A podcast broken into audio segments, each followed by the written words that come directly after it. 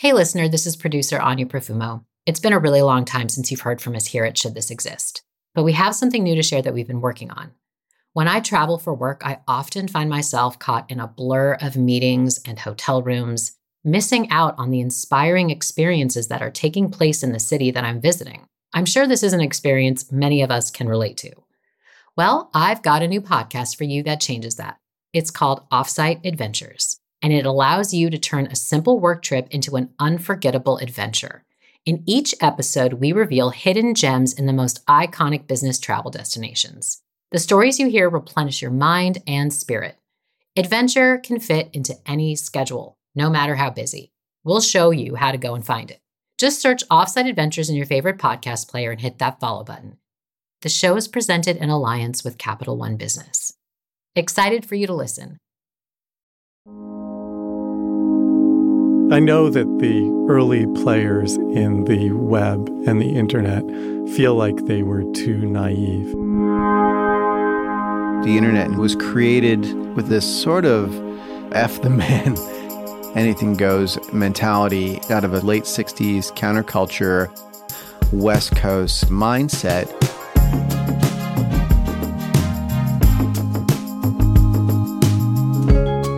There is no gatekeeper. There is nobody telling you what you can or can't say. You don't have to ask permission.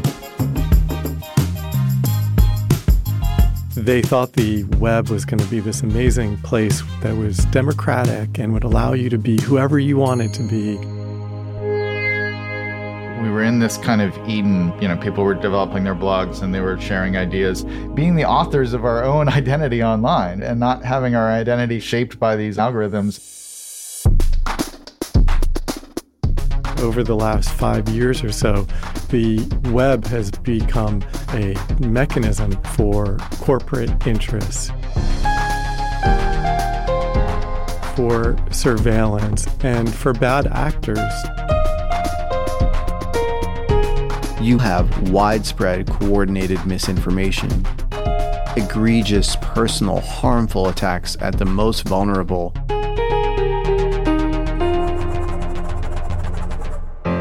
and no accountability built in to address it. It's hard to imagine things getting worse, but it will get worse. There are so many things about the web that are fantastic that we now take for granted. It connected us like never before. It created the ability to talk with anyone around the world, the ability for little people to communicate with a huge audience how do you balance the freedom and anonymity of the web with combating bad behavior? There's a sort of techno utopianism, which is like technology will make us better than we were, as opposed to technology will just make us more of what we are, which I think is probably more true. We need to have the kinds of conversations where we dream about the way we'd like it to be. If you don't have those, we'll never get anything done. What it is, is up to us.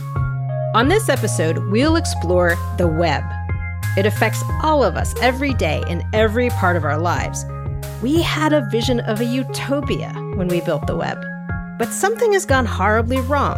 We're being surveilled and our data harvested and exploited. The web is full of predators and trolls.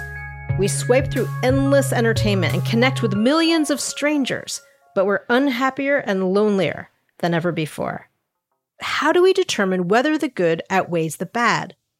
What were we trying to build at the beginning? Where did it go wrong? And what can we do to fix it? We'll explore all of this and more in this episode of Should This Exist? It's the question of our times. How is technology impacting our humanity? Welcome to Should This Exist from Wait What and Quartz.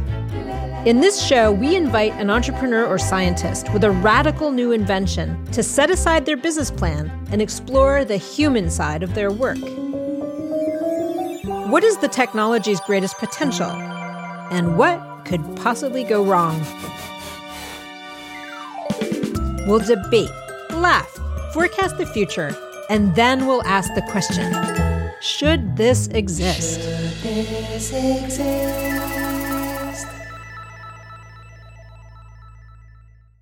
Welcome to Should This Exist? I'm Caterina Fake. I co founded Flickr, helped build companies like Etsy, Kickstarter, and Superhuman. I'm now an investor at YesVC and your host. This past season on Should This Exist, we've looked at new technology and innovations that would one day change the world as we know it. We've asked what could go right, what could go wrong, and whether it's worth it. In these conversations, we've found that tech can't be put in easy categories of good or evil. It's always a trade off. Our role is to ask how we can skew the results in our favor, create penicillin instead of the atomic bomb. For our last episode of the season, I wanted to look at an older technology, one that I helped build with thousands of other users the World Wide Web. The web is a mixed bag, and I've had both the privilege and the horror of watching good and bad effects play out in real time. Could it have gone differently? And what can be done now? First, we'll tell the origin story of the web, who created it, and why. Then we'll examine how the web veered from its original mission what went wrong? And could that have been avoided? And finally, we'll look to the future and explore how, if at all, we can build a better web. What would it take to return the web back to its original mission? And if we did, would that help? To understand where the web went wrong, I want to talk about why it was created in the first place.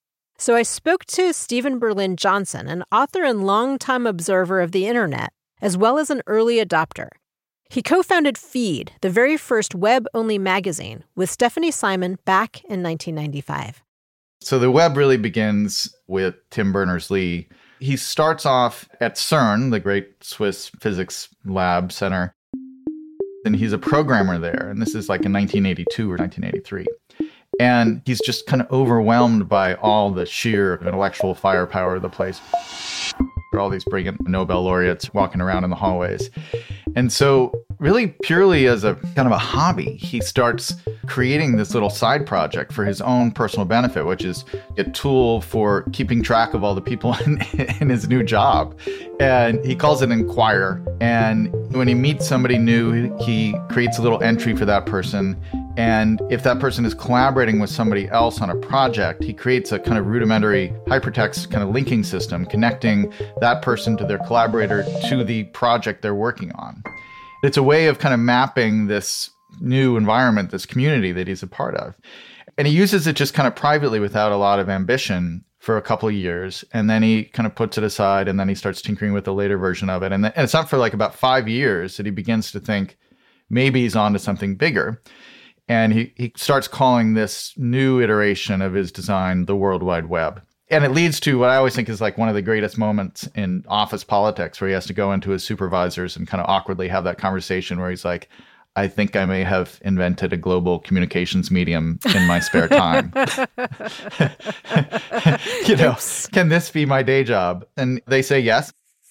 So Tim Berners Lee shares his invention with colleagues in his own network and the hmm. excitement started to build around the infinite possibilities that this new form of communication could have for humanity.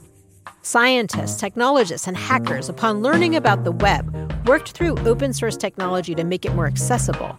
The web browsers Mosaic and Netscape emerged, which made it easier for regular people to connect around the world, like Steven and I. We met really thanks to the web. Years ago, I had written my book called Emergence, and you had a blog at that point. I can't remember what it was called. Caterina.net. Caterina.net. It's the same one. Yeah, go. I still have it. That's great. So it was kind of the early days of formal blogging. And I saw that you had posted something about this book, Emergence of Mine, and you were musing on your blog about whether you should read it or not. And so I like, you know, as one does as an author, I dropped into your comments section and I was like, Caterina, I don't know you, but I really think you should read it. and, and, and I did. We, and I did. We struck up a little conversation there. I, I got it. Yes. it speaks to the nature of the web in those days, actually. Yeah, I think there was something beautiful about that period where the web had gotten big enough that a lot of people were on it. Um, and blogging had introduced this idea that individual websites could be attached to somebody's identity and that you would go to a site and know that I could find that person and engage with them, having no other connection to them in real life. With access to browsers, people like me and Steven were able to create online personas and communicate with each other through our blogs. It was a golden age of digital creativity and also a kind of utopian community sharing thoughts and ideas through commenting and hyperlinking. It was a decentralized medium. The promise was we were moving from mass media to a more distributed form of media. And instead of having the world dominated by three television channels and three big national newspapers and 10 big national magazines, there were going to be tens of thousands of publications authored by individuals or small groups. Part of what I loved about this time was how empowered we were. It was up to us and our community to create the online world. I used to say how in the 80s there were bands like Whitesnake and Motley Crue that we were forced to listen to because it was on the radio. Somebody had decided that Whitesnake was what the world needed. But when the web came about, it was more like grabbing your banjo or your mandolin and going down to the living room to play music with a bunch of other people. That was what our web, the so called Web 2.0, was supposed to be about creating your own entertainment, making your own media, and not being beholden to the studios or the man or anyone else. But Steven remembers the moment where the utopian web that he loved started to change. It was when something mysterious started happening on his blog. One day, these automated ads started to appear in my comment section. They were vaguely set up to seem like posts from actual people, but they were clearly like not real human beings. And th- they were some weird kind of scripted text. And I couldn't figure out what they were doing. And then a, a bunch of us slowly started to realize what they were doing. They weren't traditional ads, they were clearly comment spam all of a sudden all of our comment sections were getting spammed by these kind of bots who were planting links to drive up the Google page rank of their whatever site they were trying to promote. Yeah. And I remember thinking like this is really creepy. This Google comment spam anecdote tells a bigger story. The web was no longer a countercultural vehicle to disrupt traditional media. It was a major money making opportunity.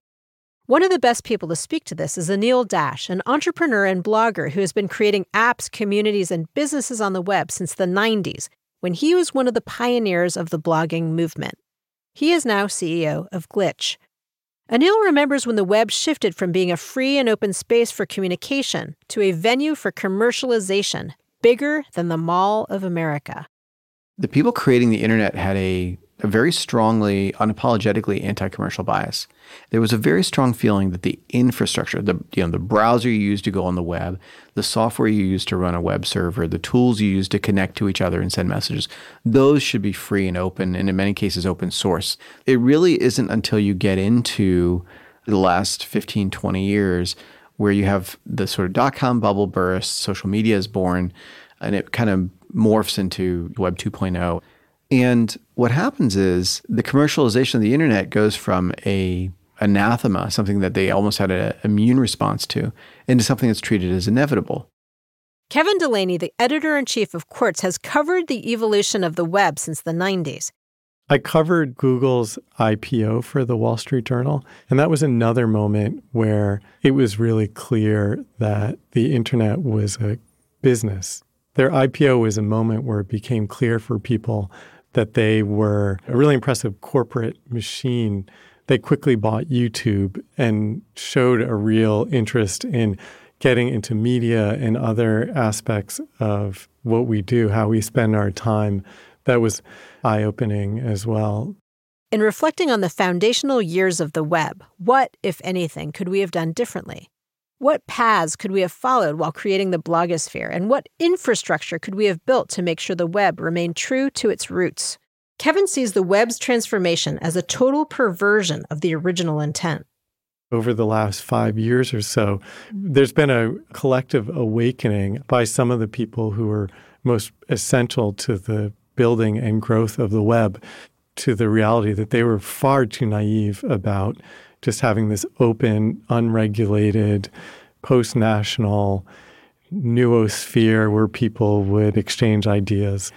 the web has become more than anything a mechanism for corporate interests, for surveillance, and for bad actors to try and do things like steal our identities or hack our credit card information from stores or subvert democracy. Kevin, Steven, and I talked about this, and we all have diverging perspectives. Kevin, for one, believes that we missed a crucial step in building the infrastructure of the web.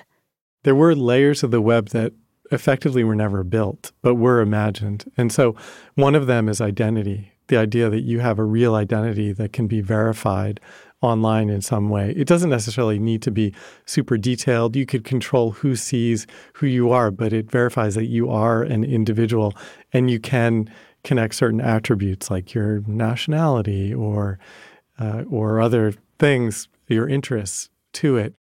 Identity is one of the crucial issues of the internet that we have not solved. I'm not a huge believer that if everyone had to operate under their own identity, they would behave better. Because, as we have seen, there is ample evidence of people engaging in horrifying online behavior under their own names, and they find other people to join in. If every social media profile on Twitter and Facebook was verified, we could eliminate bots and fake accounts, and maybe people would be less likely to post hate speech and propaganda. But it is also important to preserve anonymity online for vulnerable groups. I've had to help dozens of women, for example, dealing with stalkers and even murder threats from ex partners. They need their privacy, and so I can't wholeheartedly advocate for a web comprised only of quote unquote real identities. Everyone deserves a private life. Steven has also considered this lack of identity infrastructure, but his concern is about what came to replace it social media. If you could rewind the tape and keep personal identity, as a key founding convention or standard that was part of the web architecture. The whole history of the last 15 or 20 years would be rewritten because basically social media initially with blogs, but then with Facebook and Twitter and LinkedIn and so on, kind of swooped in to fill this missing piece of identity. And because they did it with closed standards and private companies and not with open source and with a profit the, motive, the, the whole thing got directed in a new direction that that many of us have kind of come to regret. Yes. Because then what you can do is you can sell people's attention, you can collect, harvest, and exploit people's data, and then you can sell them things because that's what a media property does. Unlike on the early days of Flickr, what you could do is actually pay a fee in order for you and your family and your friends to participate. But instead, the business model became about selling the data of the people in order to market to them um, originally, it was things like sporting equipment and clothing or vacations, but subsequently, it of course evolved into ideology and politics. Social media completely transformed the way we communicate with each other online and the way that we consume information. But Steven believes it's not just the tools themselves that we failed to anticipate. How much are the problems that we see now the result simply of just scale?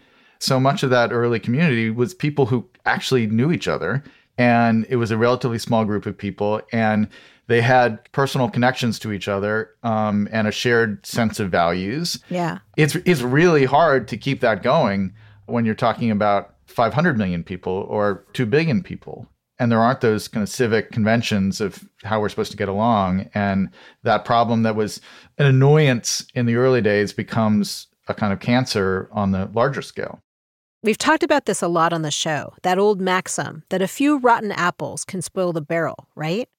As we've explored over the course of the season, with every invention comes people who will use it for good and inevitably those who will use it for bad. It was with increasing alarm that I saw the web evolving, but it grew faster than our ethics could keep up with. There's a lot of different thinking on what we missed and what could have been done to slow the corporatization of the web and to safeguard it against the worst of human behavior. But in many ways, the web was intentionally made to be ungovernable. Lots of the people building these products were subscribers to a kind of techno libertarianism, the idea of a digital space without regulation. It's the Wild West on purpose. Anil sees this techno libertarian mindset as a fundamental misunderstanding of how humans use and abuse technology. I think the internet and the web are In a lot of ways, just like people, your greatest strength is usually very adjacent to your greatest weakness. And in the case of the the internet in general, you know, it was created with a lot of actually a lot of intentionality. There was a very intentional decision to not build it with your own real identity connected to things, to not have a lot of infrastructure around accountability, to not really anticipate a lot of the potential downsides and sort of say, oh, well, it'll work out, or the market will figure it out, or someone else will invent that later. And so there's a sort of techno utopianism, which is like technology will make us better than we were, as opposed to technology will just make us more of what we are, which I think is probably more true. The web is having a reckoning with the diversity of human behavior. Given all of the wonder and power of the web, some people will riot for greater equality, start movements, and share resources. Others will post hate speech, spread misinformation, and hurt people. And Anil believes that the most serious consequences of the web's lack of infrastructure are still to come. It's hard to imagine things getting worse than, you know, the most powerful countries in the world skewing the elections of one another, but it will get worse. I, you know, live and work in downtown Manhattan, and you cannot escape the shadow of uh, of a 9/11 when you're here. And that was with planes, which are a century old technology compared to the internet that we have now.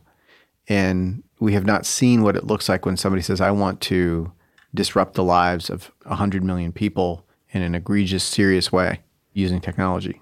And that's going to happen. You talk to people in the security world, and it's 100% agreement. And we've already had 100 million scale data leaks. And those are just data leaks.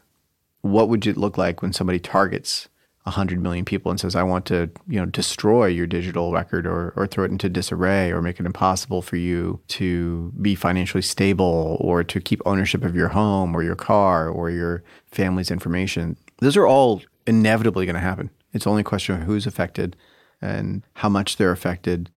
I'm an optimist, and I know we can find a way back to the original intentions of the web connection, communication, greater access to information. These are noble pursuits worth fighting for, and many people are. We also don't have a choice. The internet is not going away, but these problems demand attention. Can we fix them? How? Kevin believes we have some major tools at our disposal, but we haven't been using them. The web hasn't been super controlled by governments traditionally, and individuals have been able to kind of break the rules and move fast, but the rules we have in real life need to apply online. The Facebook original motto was move fast, break things. And Google's original motto was don't be evil, which was a kind of an indication of how kind of aggressive they all were. And if the only constraint that you're thinking about is not being evil, it's problematic when individuals have extreme freedom and that freedom is generalized broadly. And, and we've talked a lot this year about technologies which on their own seem fine if you were availing yourself to them. But in aggregate, if all of humanity is doing it, then it becomes much more problematic. Greater regulation of the internet is an idea that many people are bringing up. You might have seen that op ed that Chris Hughes, the co founder of Facebook, published recently in the New York Times. It made a strong case that Facebook is a monopoly and the government has a legal responsibility to step in and break it up. We can also look to standards already in place for determining free speech. We can treat these major companies, Twitter, Facebook, Google, as publishers who have to be responsible for the veracity of their information. As someone who has witnessed online harassment, trolling, and even death threats, I think introducing a sheriff to the Wild West is a great idea. But we also need to be more conscientious about how we use the web. We need to take a more active role in making the web what we want it to be. Kevin believes this kind of action is a moral choice, one that we maybe haven't been best equipped to make. We've abstracted the morality of our decisions online so much that people don't either realize or acknowledge that they're making these con- conscious decisions. How do we make people weigh their choices online? We have a good infrastructure societally for helping people learn to make choices. And good examples are the educational system and responsible parents and religious groups, lots of institutions in our society that actually help instruct people about how they should think about values and how their choices reinforce their values. We haven't successfully applied the same institutions to the internet. We need a moral framework to navigate our behaviors and attitude on the web. We need a playbook. For example, we need to advocate for government bodies to regulate in favor of individuals and privacy. We should own and control our own data. We should eliminate bias and exclusion online. And we should support the good and suppress the bad. Anil brought up another point about how to fix the web, one I think is important to consider. Not everything needs fixing. People have done incredible things on social media. Look at a Me Too movement, a Black Lives Matter movement. These were not the concerns of the people that made these technologies, yet they became empowering for the people who use these technologies. It's a very wisely considered axiom, right? That, you know, the master's tools will not end the master's power. And the way that internet technologies work is actually different. Is that they can, because of the nature of networks, be applied in ways that disempower even the people who created them if they're done right. It seems to me 100% true and possible, and in fact, maybe even inevitable, that in the years to come, the next 10, 15, 20 years, there will be not just a reclaiming, but a re empowering of people creating the web that they want to see. And you know, this is something I just I believe very very strongly in. Is everybody on the web should be able to create the web. That's what it was meant to be. The early web started with very different intentions, and because of its structural problems, its business model, and its scale, the web has lost its way. And if the pundits are right, it may get worse before it gets better. But I believe that when things fall apart and break down, there's opportunity. We can think deeply about what we want the web to do for us and not to us. We can demand what we're entitled to truth, privacy, transparency, security, fairness. The web is big and unwieldy, but if we start making small individual changes about what we click on and how we spend our time, I think we can make a better, more human space that serves rather than enslaves humanity.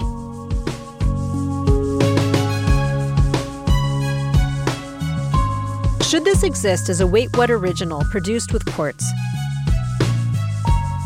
This episode was recorded at SuperPro Studios in Helsinki and produced in the studio in SY Partners in New York. Our executive producers are June Cohen and Deron Triff. Our producers are Sarah Singer and Timothy Liu Lee. Our supervising producer is Jay Punjabi. Bailey Williams helped with the writing and the fact checking, and Brian Pugh with mixing and mastering. Special thanks to our expert guests, Steven Johnson, Anil Dash, and Kevin Delaney. And thank you to the team at Quartz Hope Corrigan, Alex Osula, Emily Chen, Colette Keene, Katie Weaver, and Liz Ryu Christian.